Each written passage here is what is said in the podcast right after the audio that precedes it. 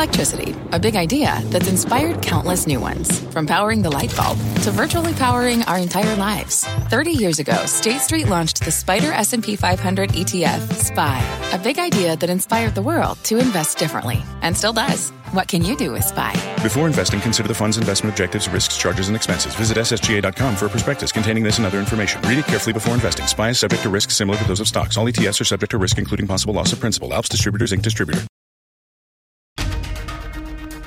This is Squawk Pod. I'm CNBC producer Katie Kramer. Today on our podcast, getting back to business. Danny Meyer, the man behind Shake Shack and Union Square Hospitality Group, says it's only a matter of time before we're back and better than ever. When offices fill up, I think when residents move back to their apartments, when hotels reopen, when Broadway lights come back on, New York is going to be stronger than ever. And speaking of stronger than ever, Dogecoin's market cap is now over 60 billion. Barking mad. I thought it was a joke with a funny whatever that dog is called. I thought it was a joke too. Yep. Those stories plus teenagers may soon be getting their vaccines, and a romantic and lucrative partnership comes to an end. What's next for the Bill and Melinda Gates philanthropy fortunes? They are co chairs of the world's largest philanthropy, and a lot of questions about what that could potentially mean. It's Tuesday, May 4th, 2021. Squawk Pod begins right now. Good morning, everybody. Welcome to Squawk Box here on CNBC. I'm Becky Quick, along with Joe Kernan and Andrew Ross Sorkin. More states have announced plans to reopen as COVID cases decline. On May 19th, New York, New Jersey, and Connecticut plan to remove most indoor capacity limits in favor of requiring social distancing and masks. That includes retail shops, restaurants, gyms, amusement parks, hair salons, and yes, offices. The opening will be, uh, be subject to maintaining six feet of distance between groups, although that could be relaxed for restaurants if physical barriers are in place. There will be no more capacity limits on outdoor gatherings. The New York subways will return to 24 hour service. That's going to start on May 17th. Now, New York, New Jersey, I should say, accelerated many reopening steps uh, to this Friday. That would allow school proms, an additional weekend to operate under these new rules. And yesterday, Connecticut became the first state to have 50% of adults fully vaccinated according to the Wall Street Journal. So progress, progress, progress is um, is being. I was going to say slowly being made, but maybe it's pretty rapid. It started as a joke, a meme. Cryptocurrency Dogecoin has a climbing valuation, yesterday breaking through the upper 40 billions, higher than the market cap of some publicly traded companies like Twitter and Ford Motor, for example. It's gotten a lot of attention thanks to tweets from Elon Musk ahead of his Saturday Night Live hosting stint this weekend. But as a currency, Doge still can't be used for much. Buying products, like cars, it's also not yet available for withdrawal on Robinhood, where investors can buy and sell other cryptocurrencies. But that doesn't seem to matter. Doggy coin. Get along, Oh, little doggy. Get along, little doggy. You want to know where it is? It is getting Remember- along if you've been watching it. Yes. Remember what I said yesterday? 49 billion. You know what it's worth today? 63. 63. Up another 18% increase 18%. to 48 cents. a kind of a I, I don't know. I've, now I'm seeing articles that saying it's the perfect currency for the world and for the United States. I, I don't know. I thought it was a joke with a funny whatever that dog is called. I called. thought it was a joke too. Yep, that's what it was 63 supposed to be. Getting tough to be a joke at 63 billion. It's really getting tough to be a joke at, at 63. I don't know. Uh, I just thought about that. I was looking at. I, I put it on my watch list because remember it was supposed, I- you know, woo, supposed to be a dollar by pot What was it, day because of Slim by- Jims. by because of a sli- yeah, because Yeah. of a Slim Jim meme. Got a dog logo. It's supposed to be a buck by pot day. So I, I can't even believe we're talking about that. But it's that. the perfect currency. I mean, that's not a currency. Can we just? Uh, it's not a currency. You don't use things like this for to pay for transactions. It's not steady enough. I mean, it's it's something that people are speculating on, but it's not steady enough to be called a currency. I'm not sure why we do that. I don't know what's going to happen to it. I, I mean, it's. I did, you know, it I don't know was what's when we, happen to it when we either, but- started talking about it going to a dollar by 420. I think it was down in the 20 cent range. So now it's in the 50 cent Yeah. range. So, uh, and we do have, as we said, uh, you know, Elon. He's still going to be on, right? Uh, still going to be on Saturday He's Night still Live? he's still going to be on, Saturday but Night you should. He's, you've also seen all of the the back and forth with. Yes. uh, you know, he blowback. seems to be getting dragged online pretty regularly, not just by you know, spectators, if you will, but but you know, some of the actual you know actors on, on the show. So I did uh, see yes. a, a. I saw a tweet with some of his suggested funny scenes, and, and I think he's kind Yep. of a funny guy. I saw one that was kind of funny, a skit with a woke James Bond. I mean, there, uh, if there's anyone who wasn't, James Bond can't do anything anymore. He's got to go just hide somewhere. Really, he's got to just go hide in a corner somewhere. Think about James Bond. Everything bad about people he epitomized in terms of everything. The smoking, the drinking, The- the, women. The woman, Yeah. uh, There is another James. Bond film you know coming. You know that MGM has spent a f- small fortune with this MGM film that they've been holding back throughout the pandemic. So I don't know what uh, what Craig, uh, who's the actor in that case, But does. the, but the I'd Bond love to character see the- has, the has Elon definitely Musk been version. tamed over the years. He has been Yeah, tamed. this is not the 1960s Bond. My son said Snow White, the Disney thing yesterday, and I said BS, and he goes, no, that the the prince is not allowed to kiss her when she's sleeping, and I said that's not true. That's a joke. That's like up. You read that on the Onion.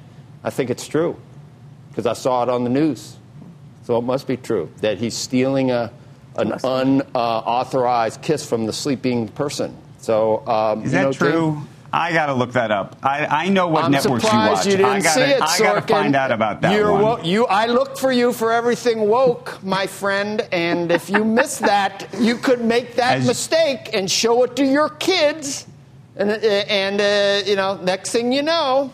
Check it out. It was maybe it was like- wrong. Maybe it was an onion thing. I, I hope it was an onion thing or, The- or Babylon Bee or something, but I'm not sure it was. The 'Cause best, I saw, I, I saw the best on- thing I saw online suggesting a, a, a, a battle between Bezos and, and Musk as a, a potential skit for Saturday Night Live with the battles that they're doing over space right Oh, now. Oh, space. Yeah, that might be good. See, see, Andrew, it, when you when you think no, that can't be true, and it turns out to be true, if it does, then You have to the- remember, life the is world life is, relative. too woke. The world is Life too woke. is if relative. you think I- that's crazy, Wokeness is a. It's all very relative. The, Oh, the, the okay, you keep telling yourself that. But did you find I'm- out whether it's true? Because if you say that can't be true, then I know they've gone too far. Because I, you know you embrace most of that. But I'm can you- reading an article from the New York Post, so I need to do some additional work, if you Oh, will. That's definitely not true. Then that's definitely not true. Then who knows what Murdoch's uh, trying to do there? That guy. FDA is expected to authorize Pfizer's COVID vaccine for kids aged 12 and older by next week, uh, setting up shots before the beginning of the next school year. If there is another school year, that's another controversy I saw yesterday. Still don't know, really. Uh, emergency approval for even younger children is expected sometime this fall. This is good news. This is the news I've been waiting for. So, yay. Pfizer's out, uh, just reporting, and Meg Tirrell has the numbers. Good morning, Meg. It was a big beat for Pfizer in the first quarter on both earnings and revenue, and the company raised its full year forecast. A lot of this driven by the strength of the COVID 19 vaccine, which brought in $3.5 billion in first quarter sales. The company now saying it sees 2021 revenue from the vaccine of $26 billion. That's up from 15 billion it had previously seen, based on the 1.6 uh, billion doses and contracts it signed for this year. But the company says that even excluding the vaccine, revenue in the first quarter grew 8%, and that's including a negative impact of 5% uh, from pricing for its other products. Uh, now, the company also laying out the milestones we should be looking at this year for the vaccine, including coming up at the end of this month, they'll file for full approval of the COVID 19 vaccine in the U.S. for people ages 16 to 85. Uh, in July, they expect results from their booster trial for the shot of COVID 19, which they think we might have to get this fall or winter, and potentially submit uh, for emergency use authorization in July. Expecting phase two safety data uh, for uh, pregnant women in July or August, and then going down and getting results in younger children down to ages uh, two uh, with potential submission in September, and then down to ages six months um, in November, and potentially submitting to the FDA with those data as well. Hey, Meg, just to go back to that timeline, because this is big news, not just on the earnings front and looking at how well that company performed, even without the additional revenue they were getting from the vaccine.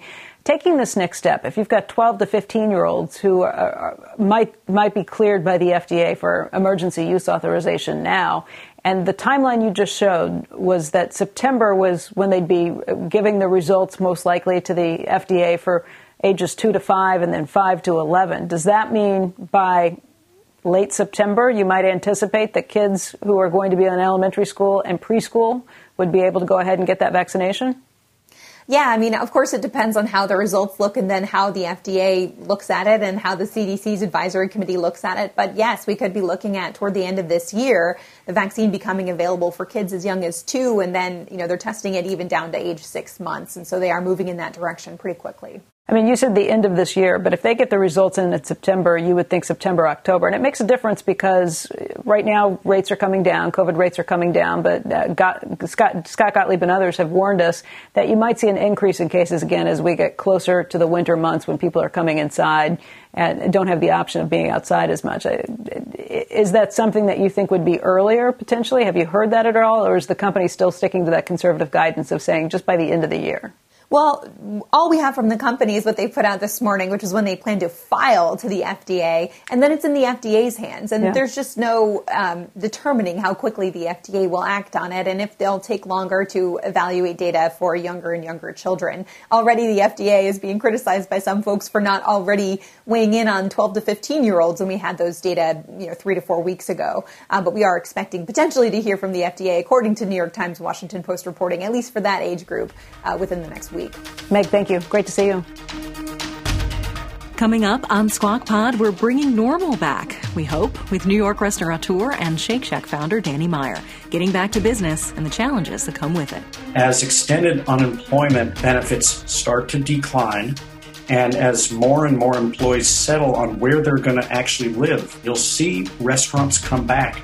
But we can't open more quickly, and we can't take more reservations more quickly then we can hire a really talented and diverse staff of people. We'll be right back. What's on the horizon for financial markets? At PGIM, it's a question that over 1,400 investment professionals relentlessly research in pursuit of your long term goals. Specialized across asset classes, but united in collaboration, our teams provide global and local expertise. Our investments shape tomorrow today. Pursue your tomorrow with PGIM, a leading global asset manager. This podcast is supported by FedEx. Dear small and medium businesses, no one wants happy customers more than you do. That's why FedEx offers you picture proof of delivery, packageless and paperless returns, as well as weekend home delivery to 98% of the U.S. on Saturday and 50% on Sunday. See the FedEx service guide for delivery information. FedEx Ground service is also faster to more locations than UPS Ground. See what FedEx can do for your business. Absolutely, positively FedEx.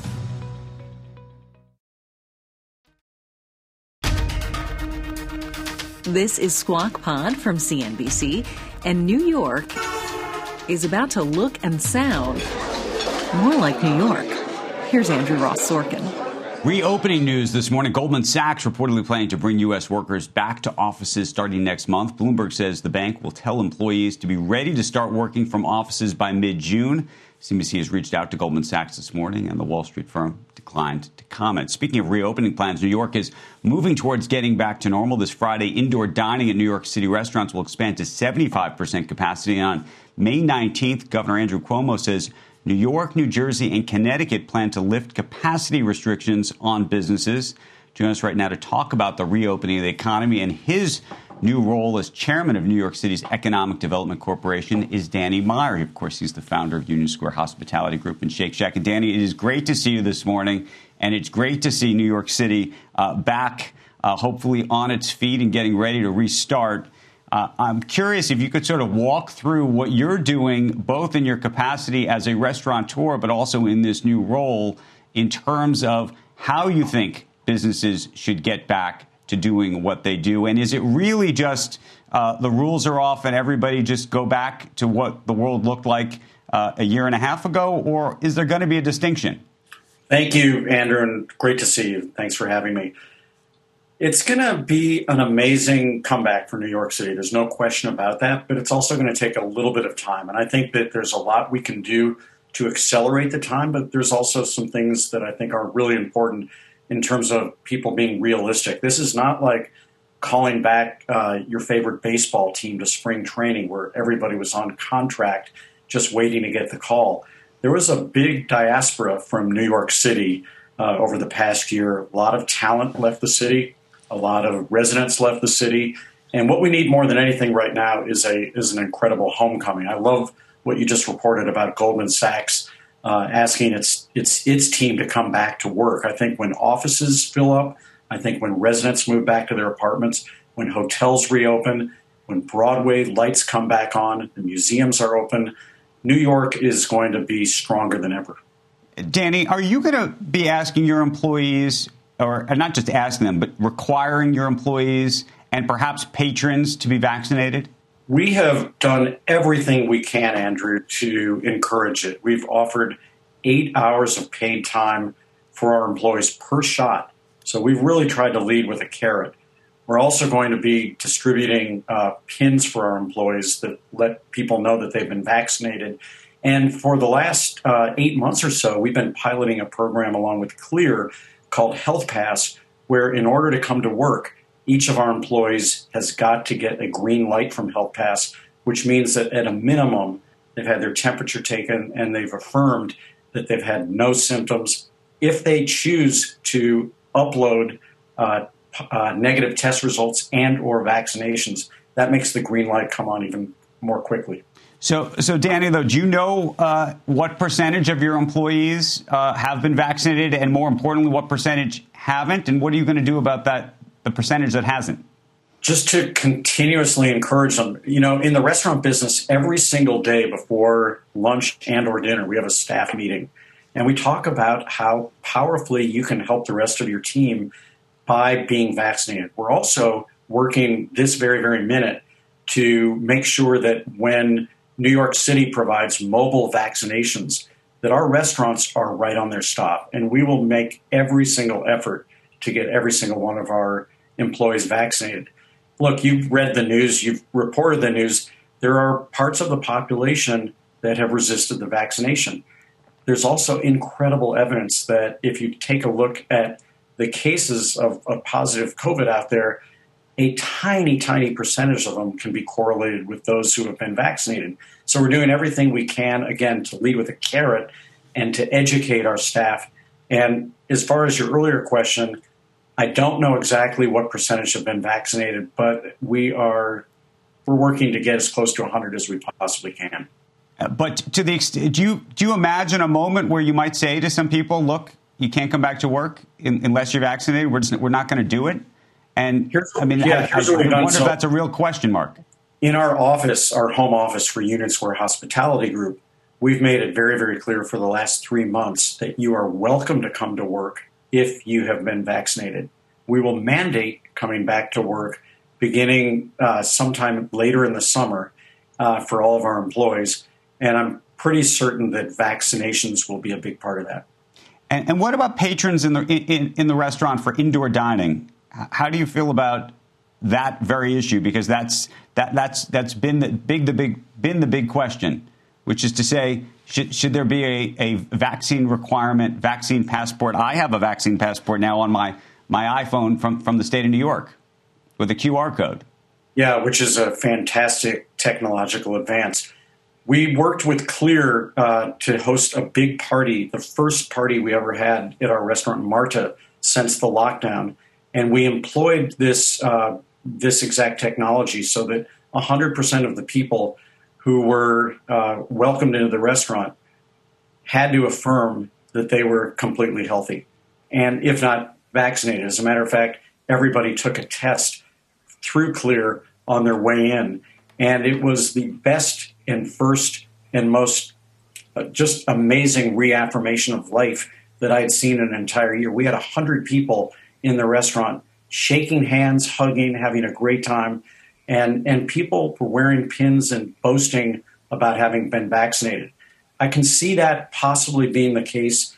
One thing that the governor said in his announcement yesterday was that when restaurants would move to assure that guests have been vaccinated, that's when the plexiglass dividers could come down. That's when the six foot distancing at bars could come would move away. And so we really want to get back to being, you know, back to business. There's such a backlog of celebrations that want to happen. How many more holidays and birthdays and graduations and Mother's and Father's Days uh, have to pass by without people being together? So we're going to do everything we can. And obviously, we're being sensitive to doing what's legal in terms of what's mandated and what's not. But our strategy has been to encourage uh, people to do the right thing and to make themselves safe because that's doing the best thing for the economy of New York City. That's doing the best thing to bring back jobs to the city. And everything we can possibly do to jawbone is, is where we are strategically. Hey, Danny, what are, what are you seeing in terms of customer demand? And I ask because we saw a huge uptick in small business activity for the month of April, really big swing. Um, I, I, would guess that some of your restaurants have seen different levels of demand over the course of this, though. Everything from Union Square Cafe and Gramercy Tavern to what's happening with Shake Shack. Where, where do things stand right now, just from an economic demand picture? Um, you named it, Becky. Demand is on the uptick, and as a matter of fact, demand is is outstripping, in many cases, the ability to hire back people.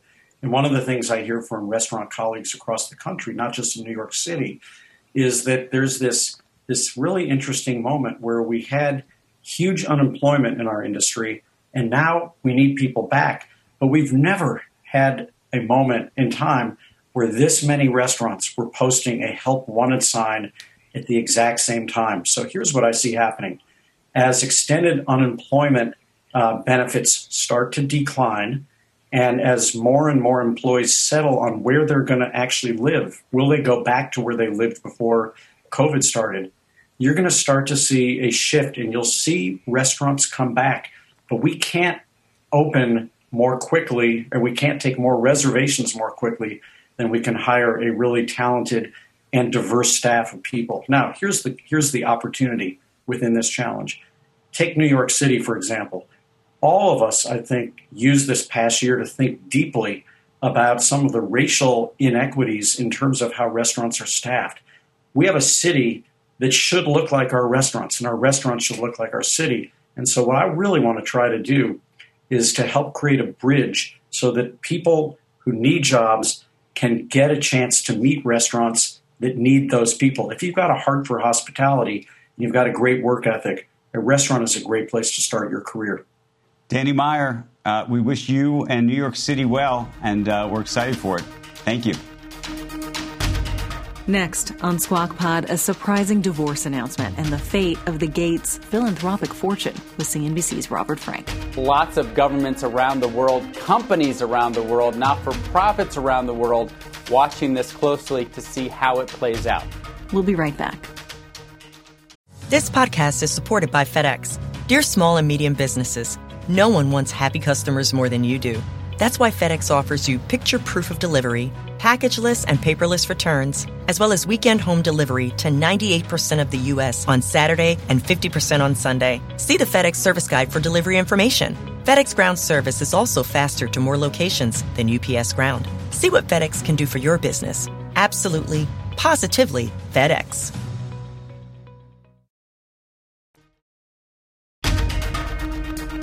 You're listening to Squawk Pod. Good morning and welcome back to Squawk Box uh, here on CNBC. I'm Joe Kernan along with Becky Quick and Andrew Ross Sorkin. Bill and Melinda Gates announced on Twitter that they will split up after 27 years of marriage. The two are going to keep working together on philanthropic efforts which have addressed education, gender equality, and health care. In the statement, they said in part, we no longer believe that we can grow together as a couple in this next phase of our lives. We ask for space and privacy for our family as we begin to navigate this new life. Bill Gates stepped down from Microsoft's board last year and began spending more time on the foundation.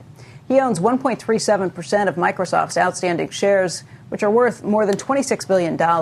He's the fourth richest person in the world behind Jeff Bezos, Bernard Arnault, and Elon Musk, according to Forbes. The couple were creators, along with Warren Buffett, at the Giving Pledge. That's a program that requires participants to give away more than half of their wealth and the reason that this is being so closely focused on, especially in the world of philanthropy, is that um, They are co chairs of the world's largest philanthropy, and a lot of questions about what that could potentially mean. Good to hear that they're working together, but obviously people have questions about what happens next, um, what the focus of the foundation will be, and, and how that will work. And Robert Frank joins us this morning with more. Robert? Good morning, Andrew. Microsoft's, uh, Microsoft shares stable right now in pre-market trading. That's because Bill Gates only owns around 1.4% of the company, around 26 billion of his 130 billion dollar fortune. As you mentioned, the bigger impacts will likely be around Cascade Investment, that is the family wealth company, and the Bill and Melinda Gates Foundation. Now, the divorce petition filed by Melinda in King County, Washington says they will divide their assets according to a separation agreement which remains confidential. Cascade's more than $75 billion in holdings include big positions in a lot of publicly traded stocks, including Canadian National, Deere, AutoNation, and Republic Services. Cascade is also the largest farmland owner in America with about 250,000 acres. It also co owns the Four Seasons hotel chain. The Gates Foundation, that is the largest foundation in the world, has about a $50 billion endowment. It gives away around $5 billion a year. It is no longer a marital asset, so it is not subject to division. But control could become a big issue. The Gates is saying in a statement they will continue to work together at the foundation, but not for profit experts saying it may be difficult for them to agree on how to distribute those funds, what causes to support, who is in charge, and how to invest. That, of course, could have big impacts on healthcare, education, environmental policy, and lots of governments around the world, companies around the world, not for profits around the world, watching this closely to see how it plays out. Hey, Robert, um, you know, I think there's lots of questions. Obviously, this, this hit like an earthquake in so many ways in the world of philanthropy and public policy, given the role uh, that, that Bill and Melinda Gates play in that and what the foundation represents. But in terms of the money that still has to be spent, um, you know, there's two issues. One is what's going to get spent and how's it going to get spent, and the control issue you talked about. But then there's so much more money, and I'm not sure people even appreciate this, even though uh, the Gateses have, have said and pledged that they will give all of their money away. Most of it actually has not gone to the foundation yet at all. And therefore, I think there's a different question as to con- not just continued funding the foundation. First of all, there's years and years and years at the rate they're going that it's going to take to even spend the money that they have. Uh, there's also Warren Buffett's uh, money that's going to continue to, go into that fund. One of the reasons uh, that the Gateses have said that they haven't been giving more to that fund, in part, is because they're getting that money from, from, from Warren and that it's hard to give away money. And so then the separate question to me becomes do they start using some of their own funds for, for other projects as you know, when we've talked about, Bill is obviously very involved in climate uh, and also in Alzheimer's. Those are issues that are completely, uh, that have always been done outside of the foundation. Uh, Pivotal Ventures, which is Melinda's group, uh, focusing on family and mothers, that's existed on another side. And then, of course, there's all the business interests. We haven't even talked about Gates Ventures, which is the, his effectively venture capital arm, and sort of how that plays out. But you know, when you've looked at other, I hate to say divorces because every divorce is, is, a family affair. I think a terribly sad affair, no matter how much money uh, you have. The question is what you think the, the longer term ramifications are, insofar as we've seen, like MacKenzie Bezos has become, uh, it, it, in some ways, it's sort of changed giving in many ways. Do you think this is going to change giving? Yeah, you raise a really important point, which is that yes, we have the $50 billion endowment at the Gates Foundation. But of that 130 billion dollars that is that we attribute to Bill Gates' fortune, he and Melinda have pledged to give away 95% of that. So the big question as you raise is what happens to the $120 billion that is not yet distributed to the foundation that is pledged to philanthropy over time. And each of them are dedicated philanthropists. We know, as Becky mentioned, this is their life work for both of them. But they're individuals and they each have causes that are more important to them personally. And so when you look at both the 50 billion and the 120 yet to be distributed, plus Warren, uh, Bill, uh, Warren Buffett's money, which we don't know sort of how that's going to be affected, it, it, remains to be seen where this goes, how it's distributed, to what causes, and will there be sort of split off charities, split off venture capital, split off uh, investment arms, and and where does it all end up? Because this is the fourth largest fortune in the world. 95% of it pledged to philanthropy, and now questions about where it's going to go. But the good news is it will go to philanthropy. That's, that's, that has been pledged, and that clearly for both of them, it is their number one priority. Robert, thank you. Appreciate it. That's Squawk Pod for today. On our rundown tomorrow, entrepreneur Gary Vaynerchuk, known as Gary V, on the investment craze for digital collectibles. Alternative investments are why Sotheby's and Christie's existed for 200 years. Antiques. I just think this generation of 20, 30, 40 year olds are not interested in buying a teacup from 1647 old Europe. I think they're more interested in buying pop culture. Squawk Box is hosted by Joe Kernan, Becky Quick, and Andrew Ross Sorkin. Tune in weekday mornings on CNBC at 6 Eastern and follow us on Twitter at Squawk CNBC. I got to find out about that one. I look for you for everything woke, my friend. To get the smartest takes and analysis from our TV show right into your ears, subscribe to Squawk Pod wherever you get your podcasts. Thanks for listening. We'll meet you back here tomorrow.